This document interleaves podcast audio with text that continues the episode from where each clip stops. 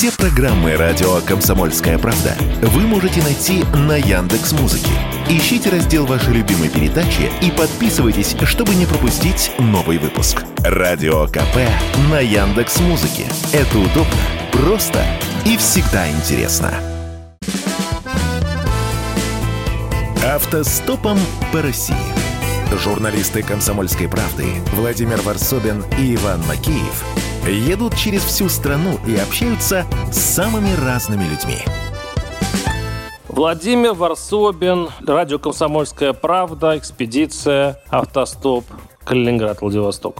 Признак близости Байкала – нарастающая неизбежность двух тем, двух столпов русской экономики – леса и китайцев. Есть между ними прочная взаимосвязь. И до такой степени лес и китайцы выбешивают нашего читателя, уверенного, первых в России все меньше, а вторых вот все больше, что будущее Сибири в русских кошмарах – эдакий велотекущий апокалипсис. В финале страшного сна выжжена, вырублена территория, причем территория, давайте уж честно назовем главный страх – Китая. Счастью, из Красноярска в Канск нас подвез министр лесного хозяйства Алексей Панов. Люблю говорить с лесниками, успокаивает. Убеждаешься, что и леса еще много, и если не струбить его, бездарно сгниет. И хотя ты сам пару лет назад видел здесь разоренную, вырубленную, захламленную тайгу, почему-то надеешься, это правда. Тем более, по словам министра, государство решительно взялось за природоохрану. Создаются карбоновые полигоны. Вместо погибших от шелкопрядника, этот паразит сейчас страшнее черных лесорубов, лесов высаживаются новые по тысяче гектаров в год. Кроме того, у нас большой проект с Роснефтью, рассказывает Панов. Будет построен семеноводческий центр, лаборатория генетического исследования леса. А зачем это нефтяникам настораживаюсь? Оказывается, кто-то всемогущий, вероятно, правительство, поставил перед компанию задачу к 2030 году возместить 10 миллионов тонн углекислого газа, тем самым компенсировав вред от добычи нефти. Но русский лес, как ни парадоксально, спасает всероссийская беда. Еще до встречи с министром Пановым мы знали, что лесопилки всей страны сейчас забиты досками, бревнами, палетами, щитами.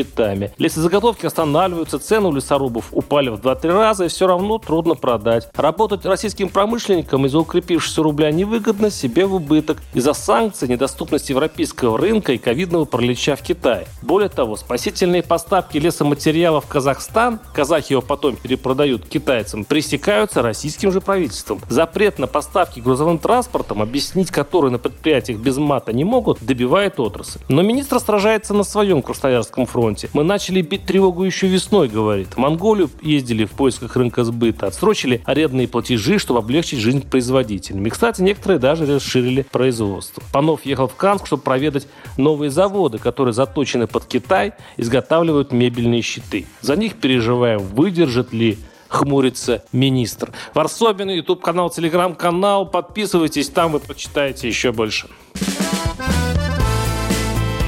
Автостопом по России. Журналисты «Комсомольской правды» Владимир Варсобин и Иван Макеев едут через всю страну и общаются с самыми разными людьми –